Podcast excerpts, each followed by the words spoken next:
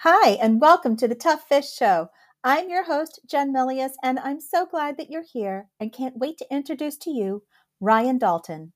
Ryan Dalton spends his time thinking up stories when he's not wearing a cape and fighting crime.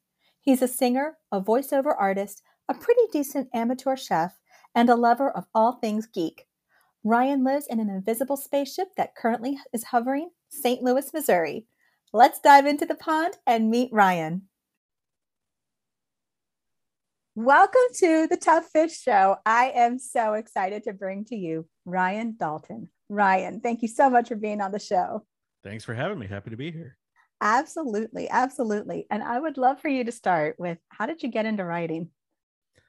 Oh boy. Well, I, I was a book nerd ever since I could I could hold them, and uh, um, just you know always loved to read. I um, the, the the family stories that I actually taught myself to read at four um, and just it was always surrounded by by books. My my parents were great about, I guess, seeing that I loved it and um, and made sure that I always had had plenty to read.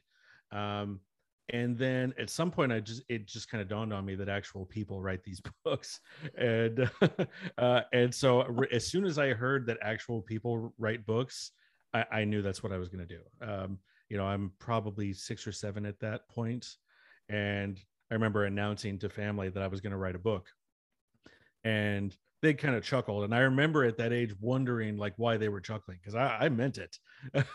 I, was going to do it. Um, it. You know, it took me till adulthood to actually do it. But, um, it, you know, I, have just always loved books since, since I was uh, a, a, tiny kid and just wanted to be around them and uh, I've always loved being creative. I always, you know, was kind of a storyteller just in how I played as a kid. So it really just translated naturally into uh, when I was an adult, realizing, hey, you know what? If I really go at this, I could probably turn this into a career. Um, and then I was off and running when I realized I could do it. I love that. I love that so much. So, talk about writing your first book then. What was that like? What was that? What was that like? What was the process, so forth? Yeah. So, um, it was right around my my mid 20s or just a little bit later I was, you know, working a, you know, just a full time kind of corporate job and had that career, and it was never satisfying. Um, and that's when I, I started to think, okay, what else can I do that what else am I good at that I could turn into something? And that's when I started thinking, well, you know, I've always written as a hobby. Why don't I just take it seriously? And so I spent the next year or two really just practicing, writing lots of short stories. I wrote everything I could. I mean, I even told um, friends like if they were selling something like online i'd say hey let me write your craigslist ad. And i would write these wacky crazy craigslist ads um, one of which which actually got me freelance work with an advertising agency. Nice. Yeah because i ended up um, for my brother putting a, a, an ad for a couple of uh, computers on craigslist and i just made it crazy and silly and weird and uh, it ended up being a um, a, uh, a marketing company bought the computers. And then when i went over to deliver them they said that well the, the owner of the of the, this little boutique agency said uh, uh do you like do you write ads for a living? Because you should. Um, so i ended up doing freelance work for them and writing ad copy for like uh, resorts and other things that ended, ended up being online and in magazines and things. Um, and so as I was getting more confident with that, finally I hit the point where I said, okay, I think I've practiced enough that I- am ready to try my first book. Um, and that's when I went to uh, the notebook of my ideas because um, I'd always still jotted down ideas, and I still to this day, um, you know, uh, an an idea will strike me, and I'll take a little bit of time to write it down so I can come back to it later. Um, so I started combing through those. I had probably twenty or thirty ideas um, and I thought, okay, I want one that's going to be seem like what's my most unique, what to me is the most interesting uh, idea, and something that could be a challenge. Um, and I ended up going with this idea um, of this this scene in a book that I, I, had gotten in my head that I thought that sounds I would love to explore that. Um, and the scene was, you know, a teen boy and girl, uh, twins, or just walking down a street, and they come to a house with no doors, uh, only windows. So there doesn't seem to be oh any way in or out. But then when they look up at the window, there's a person in the window glaring down at them. And that kind of gave me chills. I was like oh man. But i started asking questions like what okay what's with this house? And what's with the person inside? And what are they doing and why? And i started asking these questions. And as i answered them it just became this this idea that that involved mystery and travel and lightning storms and you know people made of shadows and things. And so um uh, yeah I, it took two years to to write that first one because i was also just learning how to write a novel. Um and uh took another couple of years to polish and sell and it ended up becoming this one behind me the year of lightning and then the two sequels that came afterwards. Uh, so yeah that was my first uh foray into novel publishing Okay, so you have said a few things I would love to touch on.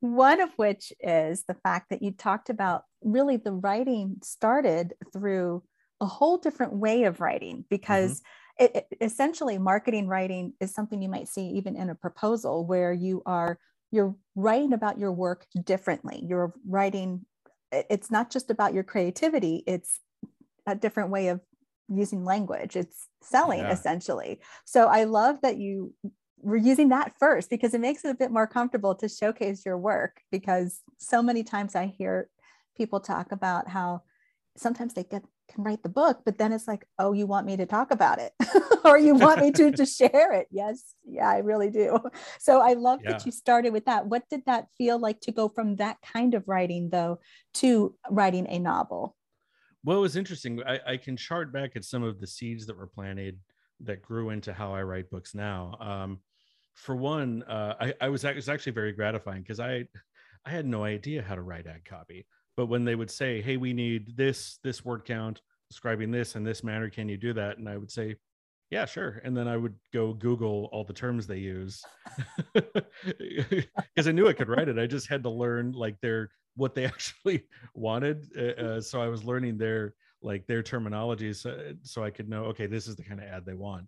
Um, and yeah when when you're doing that it, it's like the, the success of it is that they actually they buy it and they use it And you see it somewhere so i had taglines that i, I came up with that they wanted to that they put on billboards i had one piece of copy that they put in phoenix magazine because i was in phoenix at the time um, and so right away the goal with the stuff that I, I was doing was to you know get it used um, in fact it's funny years later i went uh, to the website of a resort there in town and the whole time I'm reading through the website, I thought, man, this why does this seem familiar? And I realized it's because I wrote all the copy that was on the website.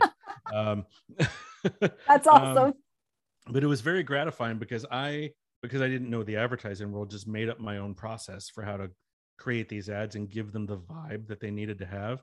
And then in looking later on at um, like shows I had watched and other things about advertisers, I had unwittingly mimicked what the pro advertisers do. Um, so that was like oh hey i guessed and i i happened to get it right um, but then i also you would do stuff like um, well for instance that one resort that i wrote for was a very it was a very swanky 60s vibe because it was an old resort that they had revitalized so i would sit at my computer and i would blast like james bond music and things anything that had that kind of swinging 60s feel to it.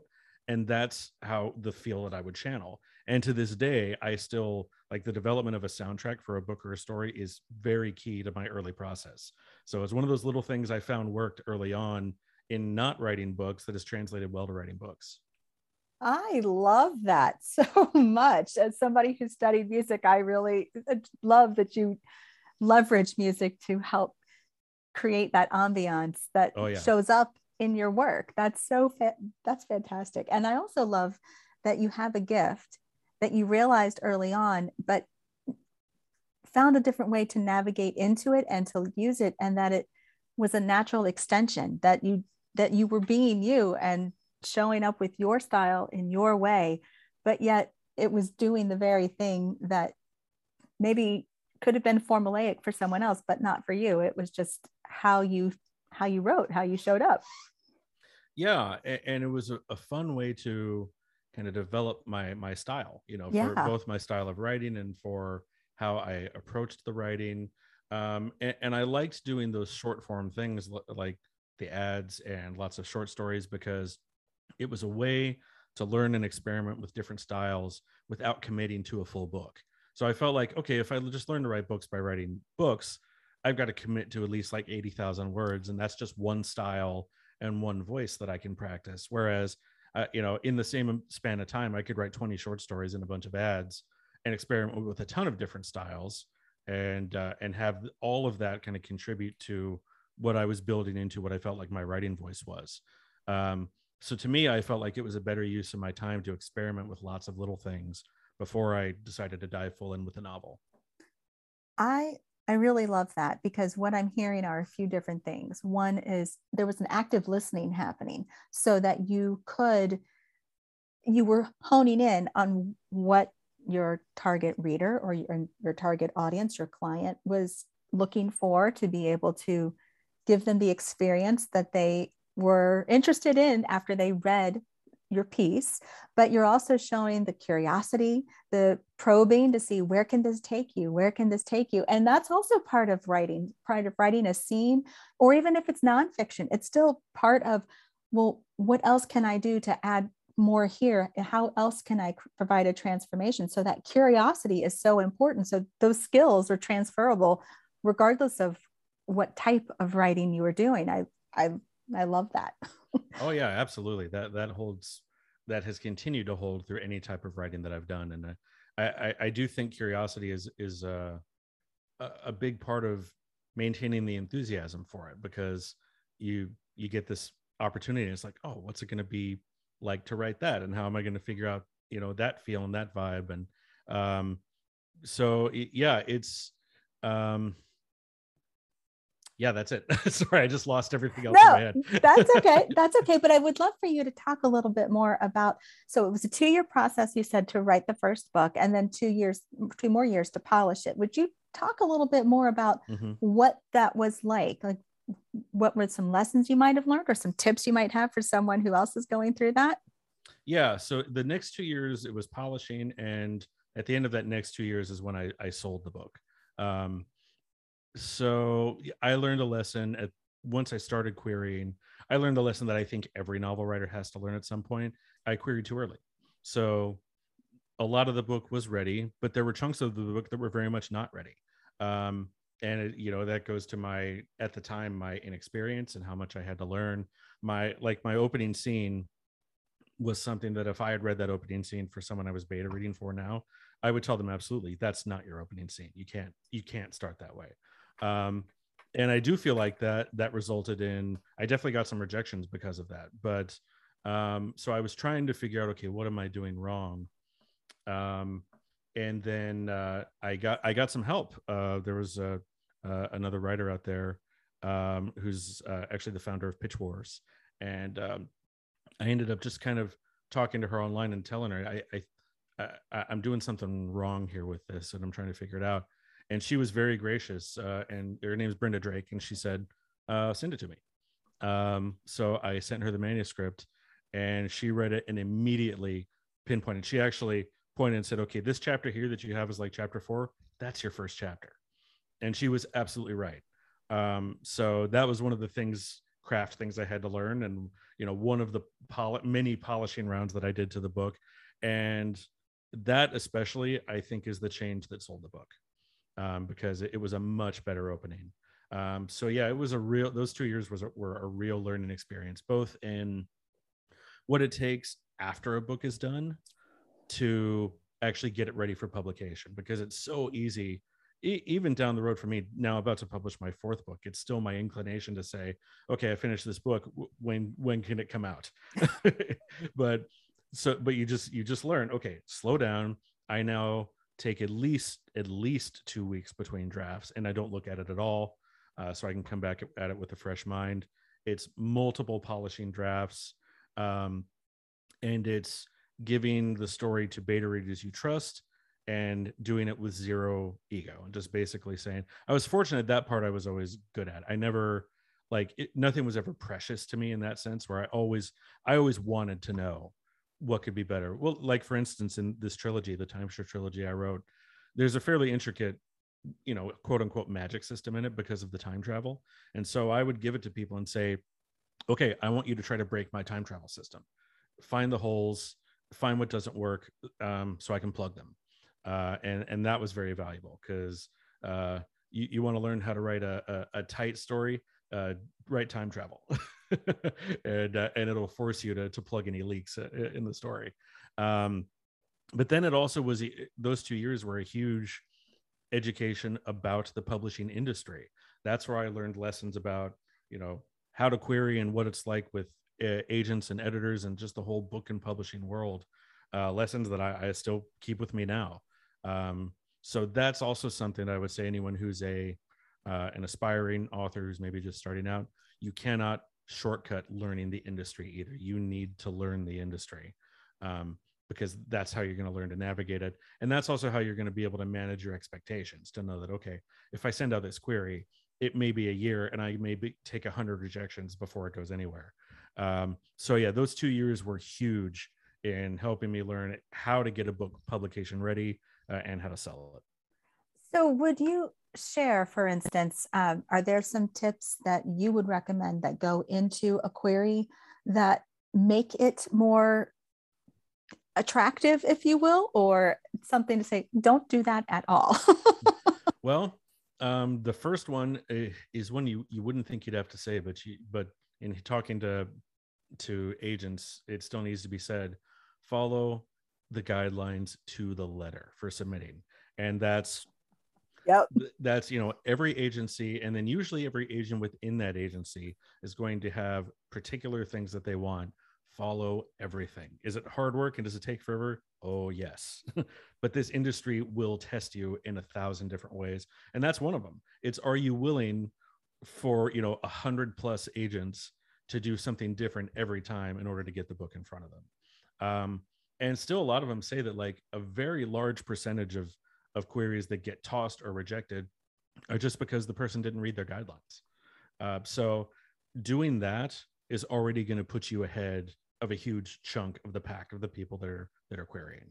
Um, as far as like the actual content of the query you know it tends to shift. I think since i got my agent some agents are wanting even even different things now. Um, but i would say as far as how you're going to talk about your book i see a lot of people doing it because uh, I've, I've beta read a lot of query letters for people um, is that they're giving too much too much information in the wrong way uh, and treating it like a mini synopsis when they should be treating it like a sizzle reel. Um, it should be meant to entice rather than inform. Um, and you want to inform to a certain extent, but only in the in the service of enticing. Uh, so, nice. Yes. Yeah. Good point. Yeah. So you're, you're yeah you're not looking. That's the synopsis is for giving the story. You know the whole story. That those couple little paragraphs right in the top of the query are for getting them to say, "Ooh, I have to read more." So think very hard on what you offer and whether it absolutely has to be there uh, in the uh, in those couple of paragraphs. Like just one thing, for instance, very common mistake I see is they'll try to cram the names of every char- ma- major character into that first paragraph. Uh, you know, like this is John, he's friends with Jane, and Jane does this, and his father Bill, and you know, this uh, one name. You get one name in that first paragraph. Maybe two if you're really good at it. But any any more than that and it just becomes noise. It just becomes static. So just remember it's it's to entice not inform I love that. I love that. And I love that you also were very specific when you asked your betas for feedback. Mm-hmm. I want you to give me feedback. I want you to do this and feedback on this. Because if you just say, hey, can you give me feedback on the book? Oh, that's fantastic. That's not specific enough. And when you're working with the beta, especially because they're giving their time, they may not be getting compensated, except for the sheer fact of getting to read the book ahead of time and being potentially acknowledged in the acknowledgments. Mm-hmm. That's, you know, the more specific you can be of this is what I'm looking for. Can you help here? If you're not paying a developmental editor or a story edit or what have you, manuscript assessment, get be specific to get that kind of help. I love that you said that. Oh yeah, and, and for lots of different things, and that's where it pays to make friends who write in different genres. Because um, I would give those books to you know someone who's like me, kind of a science nerd, and and say, okay, you know look at the technical technical aspects find any holes. But then some of my best beta readers wrote like like ya romance. Um, and i would give it to them and say hey um, let me know let's talk about like the interpersonal connections. Let me know if this um, this female character that i wrote if she feels like a real person. I don't want anyone to be a caricature. Because uh, the the main characters in my in my first trilogy it was a twin boy and girl so i wanted the, their interplay to to be really good. Um, so yeah being able to have to find beta readers that can offer you different things also can help make a much stronger story. Absolutely. I would love to switch uh, gears with you. Sure. and because you have also written a children's book. So switching genres and mm-hmm. specifically going from a novel even to children's book what tra- what was that like for that transition? And would you talk about your book yeah so uh, this next one coming out is called this last adventure and it is a middle grade uh, I would describe it as upper upper middle grade, so you know, ten to thirteen. Um, excuse me, and uh, yeah, it was it was very much a, a, a genre switch for me. So it's middle grade contemporary with just the tiniest dash of, of fantasy. Um, the story follows a 13 year old boy named Archie, whose grandfather is diagnosed with Alzheimer's. And so um, Archie uses storytelling and shared fantasy worlds to try to preserve his grandfather's memories and save them from the disease. Um, and yeah, it, it, was a very big shift for me because um, I always saw myself as more of a genre writer. Now, an unusual genre writer because I even in my genre books I was very heavy on character interactions and dialogue and, and those kind of dynamics and and uh, and I loved writing that, but I also loved writing really dramatic things and and you know villains and uh, you know, kind of world-ending stakes and and uh, fight scenes and uh, um, but I but I think I'm I'm best at the other stuff. You know, the um, the quieter moments and the uh, the scenes just between characters. And uh, in fact, looking back, it's kind of funny. I, I have said that my my favorite scene in um, in my entire sci-fi trilogy, it's in the middle book, and all it is is two characters talking. But it's my favorite scene that I wrote in the whole series. Um, and uh, so it's it's kind of funny that that that seems to inform how I've gone for this book. Um, so yeah, it was a real mental shift because when I sat down to actually develop the story, when I finally decided to do it, because I fought it for a while, I thought, okay, how am I going to translate my style to this? Because there's no villain, uh, and I didn't want there to be a human villain because the disease was enough of a bad guy. Yeah. So there's no villain except the disease. So there's no one to have dr- like those kind of dramatic confrontations with there's nobody to punch there's you know no mystery to solve um so how am i going to write something like this so small um and then i kind of came to to the decision for just for myself where i said okay i'm going to write this as if it's one of my larger than life genre books only i'm going to treat those huge dramatic moments. I'm instead of it being like a fight or or some huge twist or discovering something crazy it's going to be personal development. It's going to be human interactions and it's going to be you know emotional breakthroughs uh, and things but i'm going to treat them with the same stakes and drama as i would something where they're saving the world. Uh, and that ended up being how I, how I went at it and uh, I, yeah, I really enjoyed how it came out. And then you know because there are little these little shared fantasy scenes, I was able to write a couple scenes of of some action and some humor and uh, and get some fun in there too.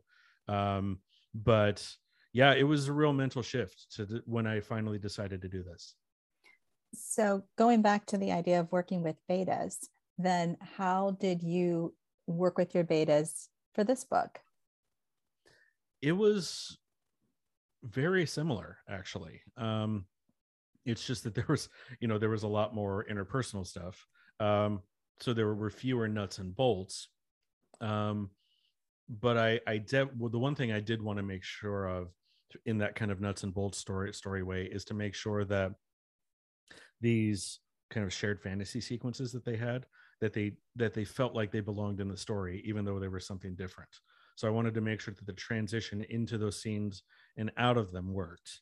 Um, and then i wanted to make sure that um, they were immersive you know that, that it wouldn't just i didn't want it to feel like okay you're reading just about somebody talking about a a fantasy world they create and i wanted it to be to feel like everybody the characters and the reader are living in the fantasy while they're in it. Um, so that was a, a, huge part of that. And uh, i got some great feedback actually um, from uh, my friend Aprilynne Pike who wrote the wing series if you're familiar with it who was one of our early beta readers for this book and she had invaluable feedback about the very first fantasy sequence about how to handle it so that it positively affected like the reader's immersion in every other fantasy fantasy sequence. Um, so she had a lot of wisdom to share that I, I really valued.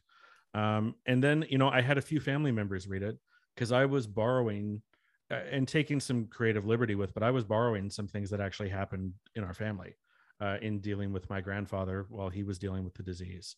Uh, and for one, I wanted to make sure they were okay with it. Um, and then I also wanted to make sure that anyone who is reading this story who has gone through something like this could in some way understand or see themselves in it um, so even if it wasn't their like the exact thing they experienced because you know every every case is different and every family is different. I wanted everybody to be able to read it and and, and feel a familiarity there and like the book could relate to them. So I, I took a lot of care with that as well. I love that because to me when you're reading fiction there's you you can build a lot of empathy and you mm-hmm. can build connection and an escape. But in this case what you i feel what was built was really more of the saying the perspective of saying you're you're not alone somebody mm-hmm. else understands and I, I get what you've gone through because there's elements of mourning there's elements of seeing good good spots that you appreciate and you you revel in because they in that moment it was good but then there's moments when it feels like oh, okay how do we navigate and and i just think that that's beautiful that you created a space for people to see and not feel alone and put a smile on their face to say this is a really sweet way to go about it and, and that well and that was part of my goal also was not to write something that was just depressing that i that's yeah. that's never going to be part of like what I want to write. I um, and so that's one of the reasons I resisted for for so long because I thought, how is a story like that going to be anything but just a slog through depression and loss? Um, and when I came up with the idea about the shared fantasies, and it dawned on me that no, this isn't this isn't a story about just somebody and their family suffering through Alzheimer's. It's about a character choosing to cling to hope while he's going through all of this.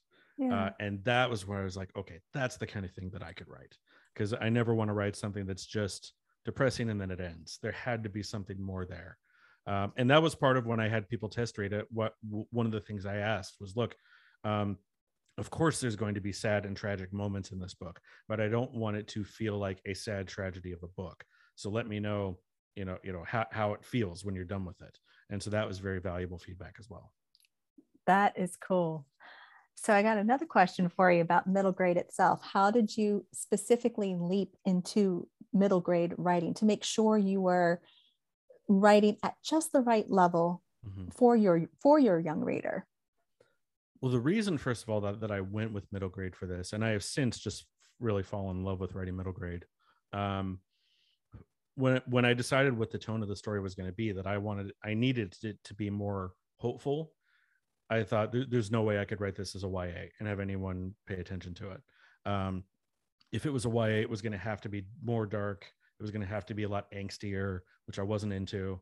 Um, and I thought, okay, in order to have the tone that I want, and in order to have a main character who is willing to do something so crazy as say, I'm going to create these shared role playing fantasies to save my grandfather from Alzheimer's, there's no way it could be a high school kid that was doing that. So I needed to go with the kid who had a, a better capacity to imagine and to hang up all disbelief uh, and to just throw caution to the wind and do something hopeful and wild. Uh, and so I thought, okay, it has to be a middle school kid who'd be willing to do this. Uh, and that's why I went at it. Um, and middle grade is interesting because it's it's a wide range because you have the upper middle grade, which is what I tend to write, and then you have the you know the little kid middle grade, um, which is not my not really not my thing, but is also I mean you know it's just as much of a craft. It's just not where my voice goes. Um, but even so, actually, in subsequent drafts, um, I definitely will end up um, going back to revamp some of the dialogue, some of the kids' reactions, and like how they're like what their reaction to certain thing is, how quickly they're able to realize things. Um, so my my inclination usually in the first draft or two is to is to have them react and do things as if like like an older older teen was doing them. Um, and that's that's something that I'll I have to go back and say, okay, no, he's a little too young for this, so he should maybe take longer to figure out what's going on here, or he probably wouldn't put this that way because it's just beyond beyond him at the moment. Um, again, that's been a great thing for for beta readers uh, uh who would point out, you know, this seems kind of beyond a 13 year old kid, um, and so that perspective is great because it helps me to take all of those minor things and age them down to seem appropriate so that everything feels like it flows together. I love that. And I love that you wrote something so something so personal, but then found a way using creativity, using your curiosity and your natural writing skills, and you put them to use in a way that really is a, a sweet story, is a sweet way to to honor honor your grandfather and then help other people in the process too. I think that that's just lovely. Mm. Oh, thank you. I'm very excited to have people get to read. The initial reactions have so far been very encouraging uh, just people who really identified with it and said, "Hey, I, I, know kids that I want to give this to once it's out that I think will will benefit from it," and um, that's it's really gratifying. That is awesome, Ryan. Where can people connect with you, and where can they get the books?